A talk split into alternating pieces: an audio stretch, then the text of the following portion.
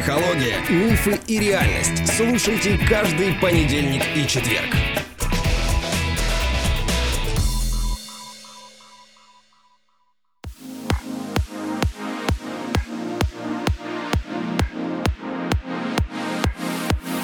Добрый день, дорогие друзья. Наш подкаст продолжает свою работу. И сегодня, как вы уже поняли, у нас есть желание поговорить, мы называем это философскими темами, да, потому что все-таки хоть СГМ-практика с разбором кейсов вам и понравилась, а, но тему любви мы бросить не можем, мы же вам обещали. Так что привет, Андрей, давай поговорим. Привет, любимая жена. Я тебя сегодня люблю немножко больше, чем вчера, а завтра буду любить немножко меньше, чем сегодня. Это называется у нас дыхание любви. То, о чем мы хотим поговорить. О том, что любовь в нашем представлении все-таки имеет некие волновые движения, да, это не связано с силой любви вообще в принципе к человеку, да, я так думаю. Это связано с занятостью, с усталостью, с хорошим настроением, с плохим настроением. И вот это все влияет на то, как вы относитесь к своему партнеру. Я правильно уловил э, тему? Ну вот давай сейчас как раз разбираться, потому что, конечно, люди внимательные э, замечают, что то любовь усиливается, то ослабевает, и начинают бороться с этими колебаниями. Кого-то это пугает. Ой, я что-то стала меньше думать э, о своем партнере. Или я слишком много о нем думаю. Что нельзя так нырять в человека, погружаться в его глубину. И пытаются как-то компенсировать эти переходы, сделать что-то такое с собой, чтобы на одной ноте как бы все время было постоянное ровное чувство, не ровное даже, а с одной и той же силой постоянное, а, без перемен, без вот этого приступа любви, вот такого прилива нежности и чувств, и без провалов. Так вот, дорогие друзья, э, так не бывает. Это вредно. А почему вредно? Ну, а давай попробуй ответить на этот вопрос. У меня есть ответ. Я сидел, думал, пока ты говорила, и как раз подводила вот к этому, к ровности, да, вот любви. Потому что, чтобы было ровно, нужно прилагать усилия. И это отнимает у вас сил настолько много иногда, что на остальное не остается. То есть вы любите равномерно, угу. но когда дело доходит до до, там, не знаю, до кровати, там, вечером секс или что-то еще, у вас сил не остается, потому что вы любили равномерно целый день, и все силы иссякли на вот это отслеживание равномерности. Наверное, с точки зрения распределения усилий можно так на это посмотреть. И в чем-то ты, наверное, прав, я здесь сейчас спорить не буду. Но я немножко другую мысль хотела выразить. Я хотела сказать, что в этом нет никакого смысла. Вот попробуй ответить на вопрос, зачем нужно а, поддерживать свою любовь на одной и той же ноте, на одном и том же усилии. Зачем ликвидировать эти колебания? Но, может быть, человек получает удовольствие от такого равномерного. Ведь катание на велосипеде по ровной дорожке в парке это тоже зачем? Тем не менее, у тебя а, меняется пейзаж, когда ты по ровной дорожке катишься, он все равно меняется, пейзаж, и все равно у тебя есть фаза разминки, какая-то основная фаза езды и фаза утомления. То есть все равно будет вот некая синусоида а, наблюдаться во время катания. Потом погода будет не одинаковая. Вот сейчас ты едешь в одну погоду, завтра ты едешь в другую погоду, ну и так далее. Понимаешь, ты можешь сесть э, за велосипед сытый, можешь сесть голодный. Ну, то есть ты можешь сесть там экипированный, а одетый более тепло или более легко. В общем, добиться вот этого постоянства все равно не получится, потому что жизнь в целом состоит из перемен. Я с тобой соглашусь, не хочу спорить, но и в контроле любви тоже есть и ну, вход, и выход такой же, да, просто синусоида длинная. И вот именно поэтому не имеет смысла. Вы удлиняете эту волну, просто удлиняете ее. У вас тоже есть с утра вход в это состояние и к вечеру выход. Нужно Я- отпустить, мне кажется. Я бы и- даже сказала, что здесь вообще не связаны эти колебания с временем суток. Например, там с утра до вечера. Нет.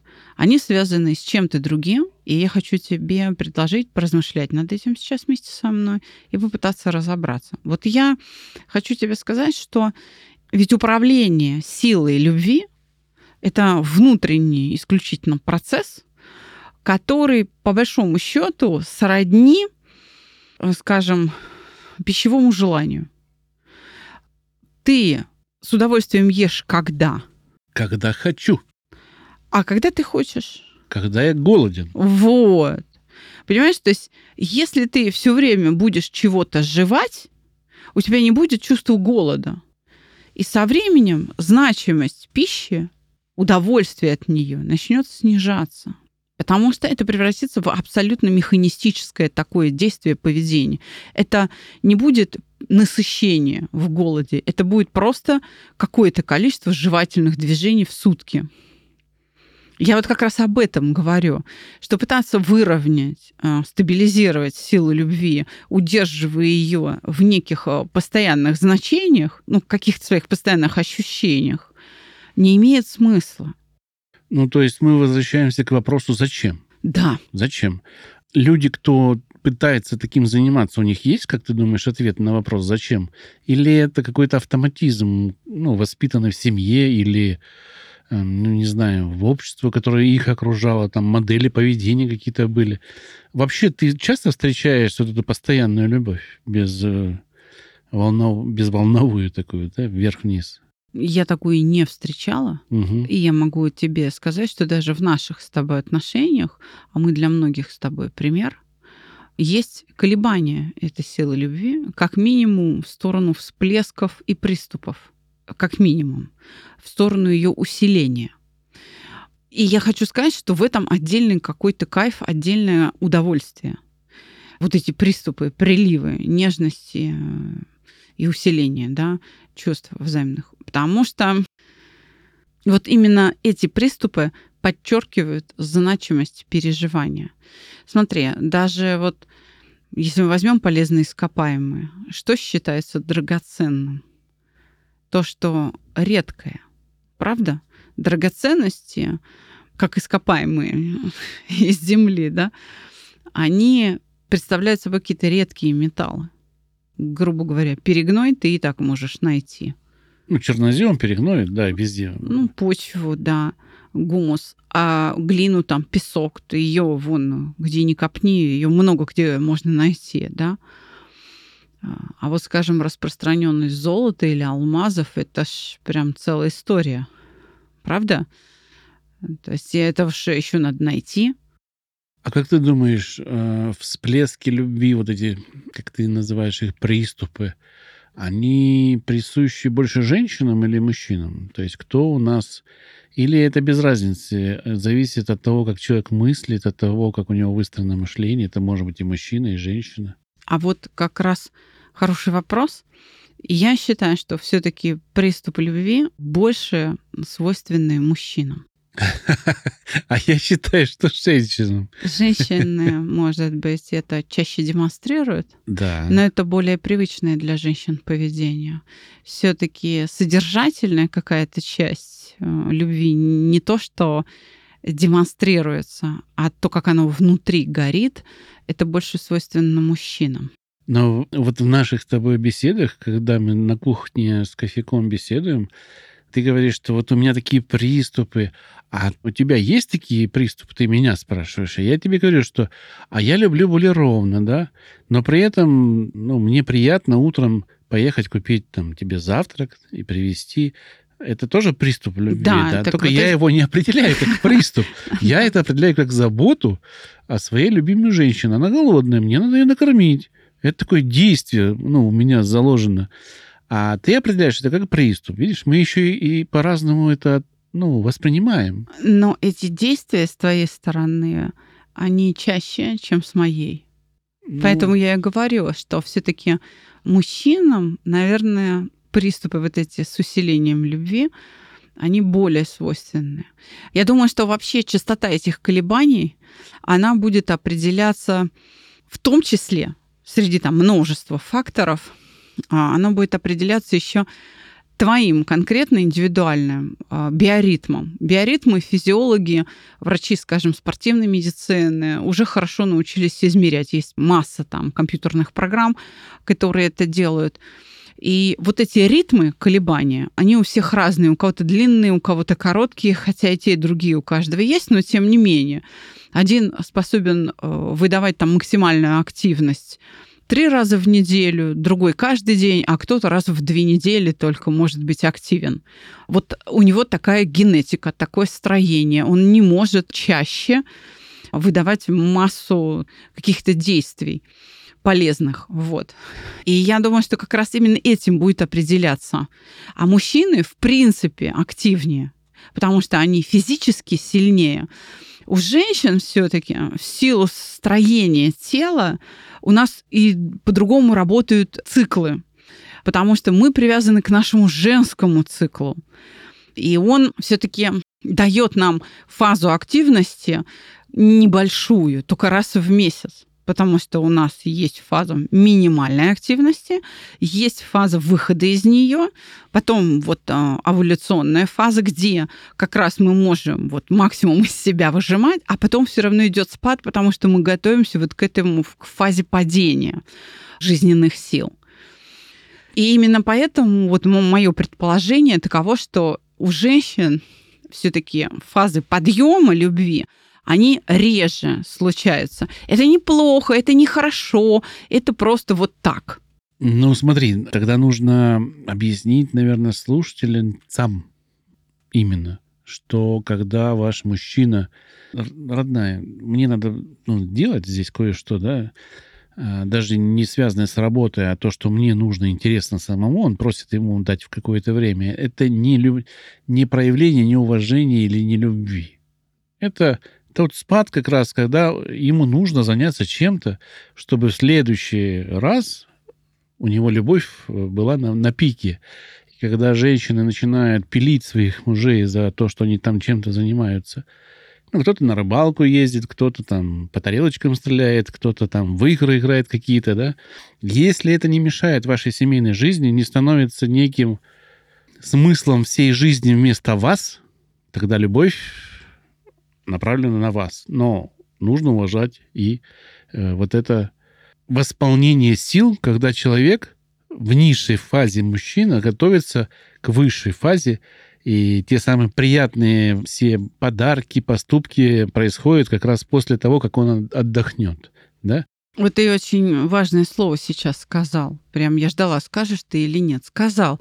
Да, действительно, у мужчин приливы обеспечиваются отдыхом мужчина, который физически устал, вымотан, ему вот правда не до любви. То есть оно внутри, наверное, как-то есть, но выразить ее он не в состоянии. А мужчины по-другому переживают усталость. Все-таки не так, как мы. Да, действительно, мужчину надо там накормить, напоить, спать уложить, а потом ждать вот этого прилива, вот, как правило, по утру. И бояться этого не надо. И обвинять мужчин в этом тоже не надо. Потому что попытка женщины путем каких-то манипуляций поведением другого человека, каких-то ухищрений, да, э, ставить его в положение, когда он должен постоянно поддерживать свою вот эту безумную тягу к ней, э, они обречены на провал просто потому, что как минимум у нас у каждого человека есть жизненный цикл суточный, где есть пробуждение, бодрствование, утомление, ночной сон. То есть как минимум это уже требует от нас прислушаться к себе и снять ожидание, что тебя будут всегда любить а, как бы одинаково сильно. Мне кажется, очень хорошо сравнить мужчин со спринтерами, а женщин с марафонцами. Я бы даже По сказала... распределению вот усилий и сил, потому что мужчина а, может очень много выложиться на коротком отрезке, там, повоевать, защитить, что-то сделать, перенести, отнести тяжелое. Но ему потом нужен отдых. А мы, женщина, она рожает детей, воспитывает, она в постоянной заботе, стирает, убирает, там еще и работать успевает. И это как бы нагрузка для нее нормальная. Ну, в основном все женщины это выдерживают. И это распределение, наверное, не зря придумано природой. Мгм. Мне кажется, что это достаточно правильно. И когда на этой почве, которую природа придумала, начинает возникать разногласия в любви, в семье, это плохо, потому что тогда люди не понимают своей природы. Принципе. Ну, так ее еще и нельзя преодолеть. Я поэтому и говорю, обвинять мужчину в том, что он фактически мужик, это большая глупость. Так же, как и женщину обвинять в том, что она женщина. Я сейчас о чем говорю? Да, женщины могут вот эту монотонную деятельность осуществлять лучше мужчин. Всем известен опыт там, компании какой-то японской типа Panasonic, что ли. Ну, в общем, прогуглите. Это несложно. Когда на конвейере, на сборочном э, женщин поставили всех э, э, лицом к конвейеру. И они не могли, потому что надо на конвейере работать, они не могли посмотреть направо на соседку и пообщаться с ней. И очень быстро наступил э, момент, ну, сейчас это называется профвыгоранием, а тогда просто снижением производительности труда. Что сделали японские менеджеры? Они поставили женщин в шахматном порядке так, чтобы они могли видеть друг друга. То есть одни с одной стороны конвейера стоят, а другие с другой. И они стали обсуждать свои бытовые дела во время работы на конвейере. И производительность резко выросла. То есть женщины таким способом, через вот этот разговор, через да, беседы, э, делиться впечатлениями, заботами своими какими-то радостями и несчастьями, они снимают напряжение и тем самым могут монотонность, которая, собственно, и вызывает утомление на нейронах, да, в центральном нашем процессоре, снимать. Мужчин это скорее отвлекает. Мужчины в этом смысле однозадачны. Он либо тебя может любить, либо он может работать, либо он может спать, либо, либо еще что-то. То есть мужчины в большей степени однозадачны. И об этом, кстати, очень многие нейрофизиологи говорят, что и строение мозга мужчин и женщин отличается. Есть э, такие зоны мозга, которые обеспечивают связи между полушариями. Так вот, у женщин вот это вот канал межполушарный, он в шесть раз толще, чем у мужчин. Поэтому у мужчин либо в ту сторону идет сигнал, либо оттуда. А у нас между полушариями оно параллельно, значит, все это бегает. И поэтому, да, да, мы такие. Мы можем дольше любить на одной ноте, но и у нас. Если ты что-то сделал не по-нашему, возникающее переживание обиды будет снижать интенсивность любви. Я вообще, честно говоря, поражался всегда женщинам, вот умению их входить из простых каких-то ситуаций в какие-то воспоминания, я это называю дергание паутинкой, да? То есть я дернул где-то твою паутинку, а отдалось это где-то непонятно где. Там идем, ой, смотри, какое платьице, давай посмотрим. И тут град слез. А что? А я вспомнила э, там подружку, которая в пятом классе, там то-то, то-то. Как это связано между собой? Я не понимаю. Мало того, я тебе хочу сказать, что женщины сами этого не понимают. То есть это даже нам неведомо, как это вообще может быть связано. Но вот такие ассоциации, да, очень глубоко нас трогают. Но вот надо мужчинам объяснять, э, понимаешь? У нас, наверное, мало кто говорит о том, что вот если такое случается, это такова природа женщины что так она мыслит, что так у нее устроен головной мозг, и нейронные сети там складываются всегда вот так. Богаче. Богаче, наверное, да. У нас это все более, ну, ясно, вправо, влево, по-военному, Зато да? у вас надежнее. Надежнее, Зато да. у вас Не надежнее. ломается. Да, ну вот как бы если оно есть, то он вот как бы всю жизнь обеспечивает.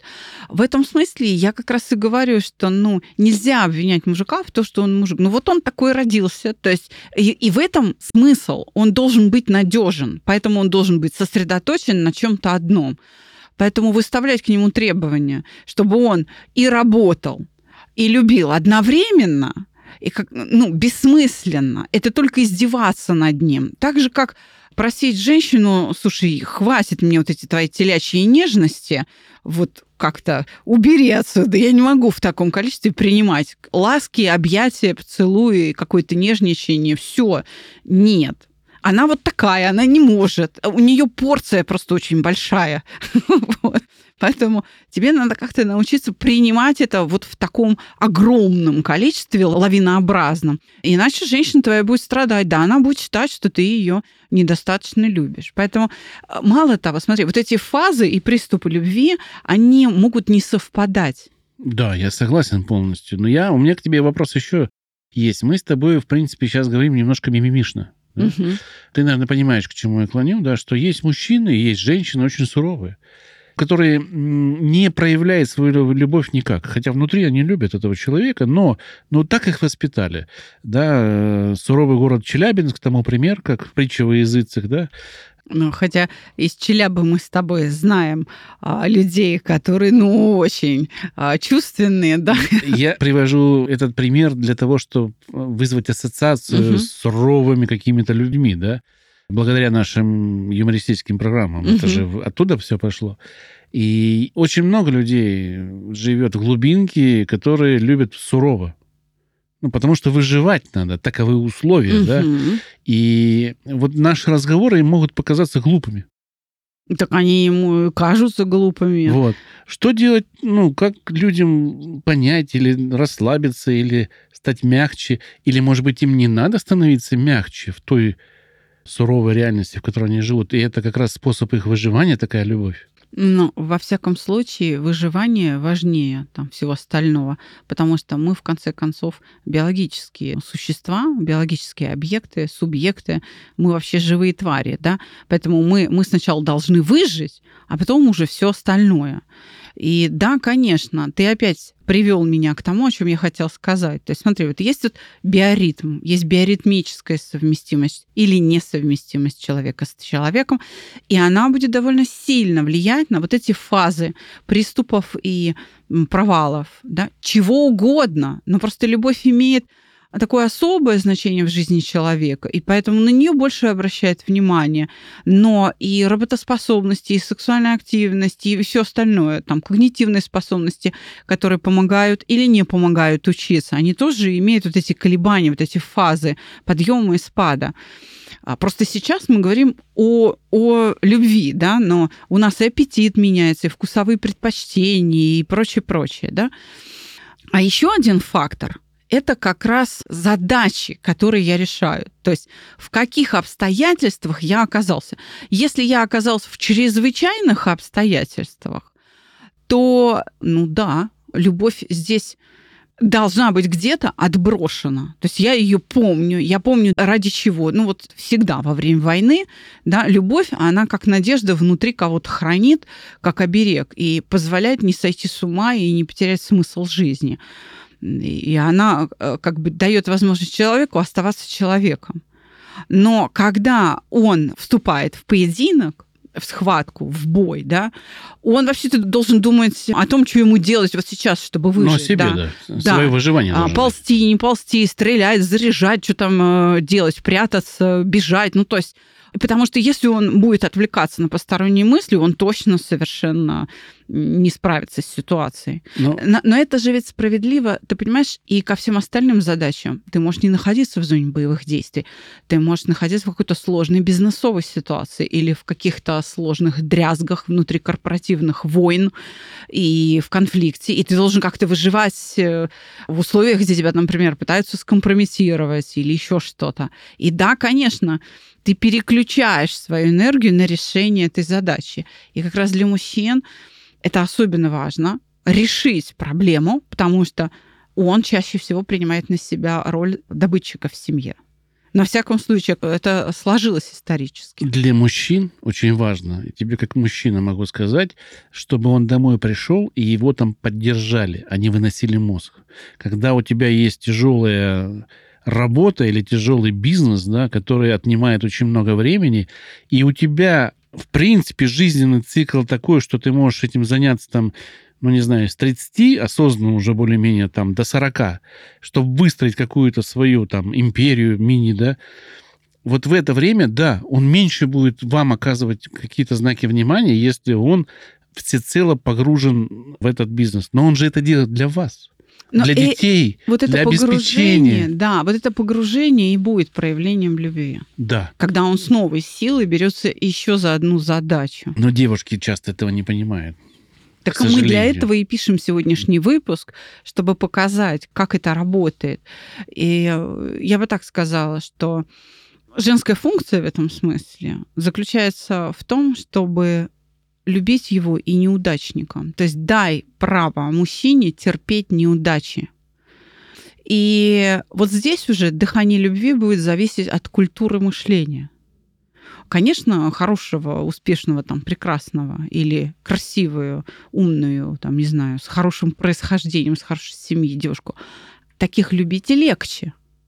Но люди-то меняются. Она не всегда будет такой. Она в какой-то момент состарится. Я думаю, что надо пожелать нашим слушателям согласования дыхания любви. Понятно, что на 100% это не получится, но чтобы хотя бы иногда у вас вдох и выдох совпадал. И тогда в вашей жизни будут те моменты, о которых вы будете помнить всю свою дальнейшую жизнь. И эти моменты будут создавать новое дыхание любви, на основе чего будет еще возникать одни моменты. Это и есть та самая любовь. Невзгоды, трудности, счастье всегда вместе. Да, нам трудно.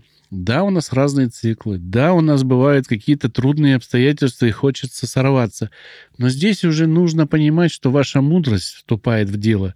Если вы понимаете, как трудно и ради чего ваш партнер это все делает, вам будет легче его оправдать, вам будет легче ему помочь. И не будут рушиться семьи из-за непонимания, из-за каких-то простых вещей, которые ну, не стоят вообще выеденного яйца часто. Мудрость, о которой ты говоришь, будет заключаться в осознании факта, что все подвержено переменам, а все колеблется. И сила любви тоже переменчива.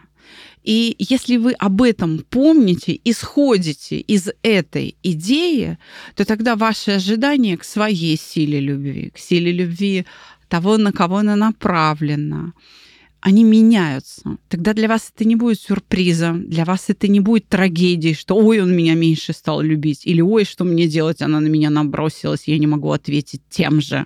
Тогда все это будет выравниваться. Не будет трагедии не будет недопонимания.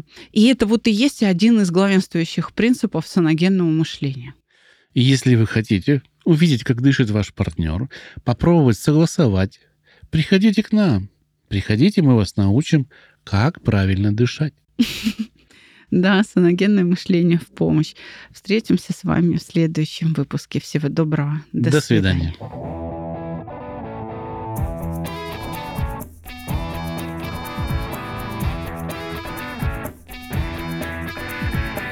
Психология, мифы и реальность. Слушайте каждый понедельник и четверг.